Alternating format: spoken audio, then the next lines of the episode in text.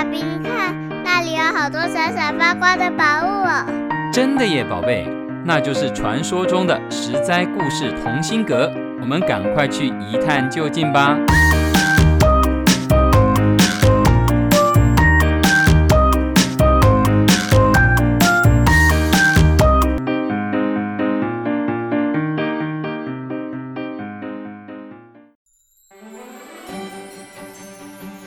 各位亲爱的大朋友、小朋友，你们好，我是露露姐姐，新年快乐！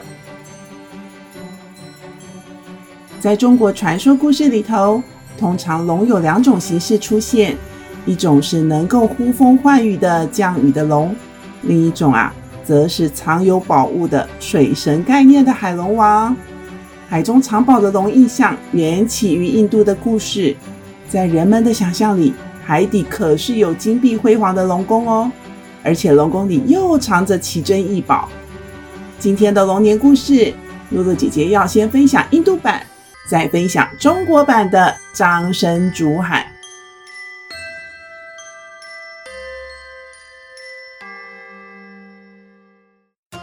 印度版的故事出自佛本行集经。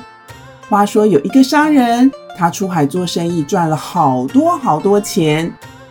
他买了很多的宝贝要带回家，而其中有一样啊，就是价值千万两黄金的摩尼宝珠。这可是他费尽千辛万苦才得到的呢。但是万万没想到，他在海上竟然遇到了暴风雨，整艘船都被无情的大海给吞没了。侥幸捡回一条命的商人非常的不甘心。他想，再怎么样都要找回举世无双的摩尼宝珠。于是，他就拿着一个大勺子，拼命拼命地捞水。在水里龙宫的海龙王就觉得这个人未免也太没常识、太没智慧了吧？海这么宽广，这么深沉，哪是凭着他拿根勺子就能够掏干的呢？于是，海龙王就去对商人说。你知道这片海有多大吗？你这个傻瓜，也不想想你，就算耗尽一辈子的时光与力气，也不可能掏光所有的海水了。商人抬眼看了看海龙王，对他说：“你讲这种话，不过就是想阻挠我。我相信，只要我精进不懈怠。”总有一天，我会让这片大海干枯，把我的模拟宝珠找回来。海龙王听了商人的话，竟然心生恐怖。他心想：如果这个人真的发心勇猛精进，有坚持不放弃的话，那沧海可是会变成桑田的呀。海龙王想想不对，嗯，他还是决定把商人的模拟宝珠还给他算了。毕竟。坚持不懈的精神是无可抵挡的。至于中国版的故事，张生竹海是这个样子的：有个年轻人叫做张生，他在东海边的寺院借住读书，白天用功，到了晚上他就拿出古琴，对着月色焚香弹琴，却不知道优美的琴声。早就吸引了东海里的小美人鱼琼莲的注意力。其实琼莲不是美人鱼啦，她是东海龙王的女儿，堂堂的小龙女公主。连续几个晚上啊，小公主琼莲都浮出水面，聆听张生的琴音，听得好入迷哦。在水里听不够，她还躲到了张生的屋子外，更靠近一点听。这一天。张生在弹琴的时候，突然“嘣”的一声，琴弦断了。张生瞥见屋外有个影子，他放下琴，打开房门，竟然看到一个美丽轻盈的少女，就站在月光下。琼莲和张生两个人都喜欢音乐，聊天聊得好开心。就这样过了几天，琼莲心里想：这个张生啊，相貌堂堂。如果可以嫁给他，那就太好了。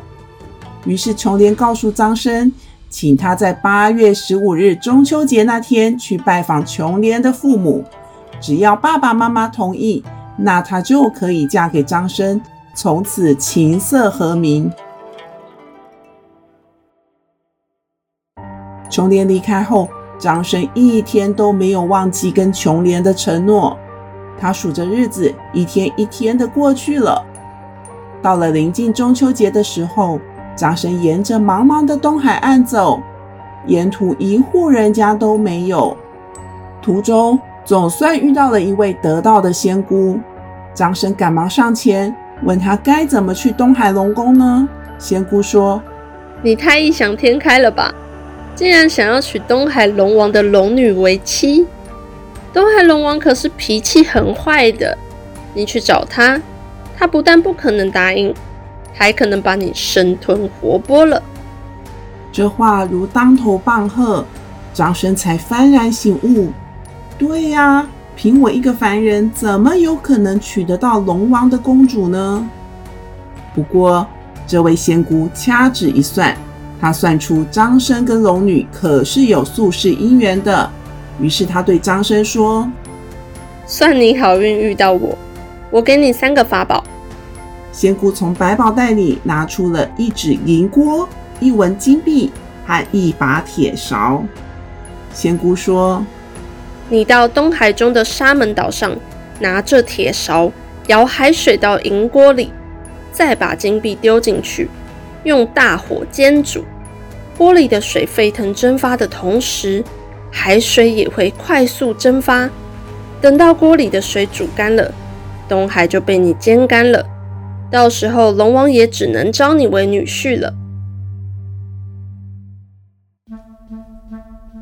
张生领了这三样法宝，来到了沙门岛。他依照仙姑的指示，起火、舀水、烧锅，把金币丢进去。果然，锅子里的水一冒出泡泡，东海的水也立马翻滚沸腾了起来。水底下的龙王发现不对劲了，龙宫天摇地动，海水在沸腾，而且快速蒸发，急得他马上发话，叫人去阻止张生珠海，叫他立刻到龙宫来迎娶公主吧。张生听到龙王答应他娶公主了，喜出望外，马上熄火，火一熄灭，海水又瞬间恢复成平静无波的样子。龙王言而有信，竹海的张生如愿进入龙宫，抱得美人归，娶回了小龙女公主。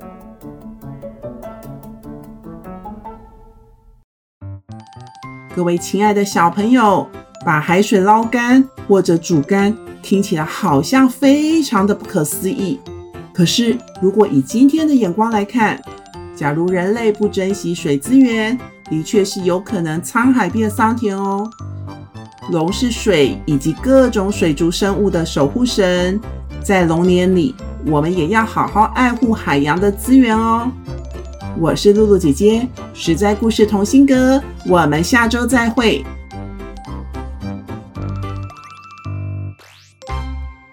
由实在实在网络教育学院制作播出。